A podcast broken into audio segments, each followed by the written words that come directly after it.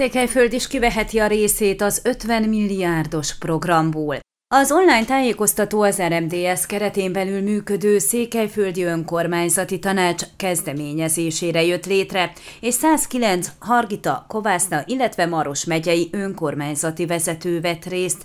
Amint a szöt elnöke Bartiti Hamér tájékoztatott, ez jó alkalom arra, hogy a polgármesterek és alpolgármesterek konkrét kérdésekre kapjanak választ. Az volt a cél, hogy a válaszok segítségével a lehető legjobb projekteket tudják összeállítani.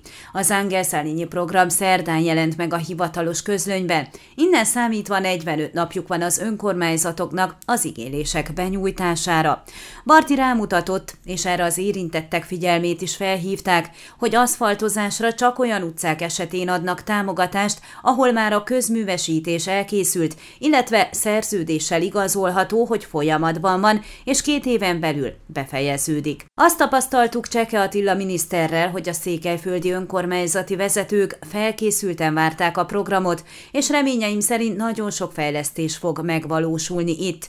Mivel a Szálényi program keretösszege óriási, 50 milliárd lej, a legtöbb településen fontos beruházások jöhetnek létre. Az biztos, hogy Székelyföldön is egy komoly fejlesztési időszak következik, szögezte le Bartiti Hamér.